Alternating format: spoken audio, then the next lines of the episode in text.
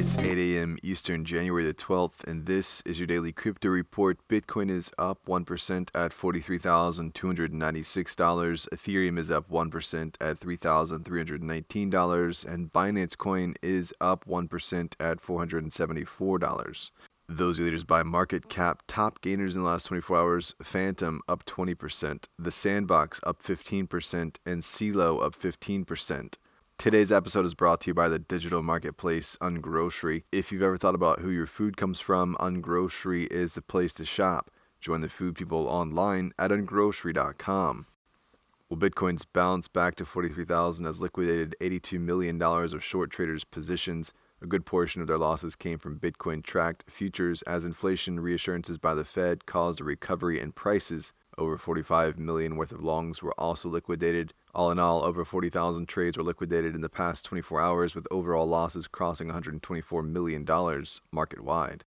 Well, the Fed chair and Senator Pat Toomey, leader of the Senate Banking Committee, have reached an agreement on core principles and limits for a potential digital dollar during a hearing before the Senate Banking Committee, where Federal Reserve Jerome Powell assured Congress that the Fed's much anticipated report on cryptocurrencies will be out within weeks. About their interaction and alignment, Senator Toomey told the Block if design goes badly, then we're much better off not having a central bank digital dollar. But if it's properly designed, then I think it could make sense as long as we allow privately issued stablecoins to exist as well. And finally, Jack Dorsey is proposing a non-profit Bitcoin legal defense fund for developers. The purpose of the fund will be to defend developers from lawsuits regarding their activities in the Bitcoin ecosystem. The proposal for creating a legal defense fund for developers comes as the community faces, in Dorsey's opinion, multi front litigation and threats that have forced some without legal support to capitulate. The email sent out to the Bitcoin Dev mailing list was signed by Dorsey, Chaincode Labs co founder Alex Morcos, and academic Martin White, collectively the Bitcoin Legal Defense Fund Board.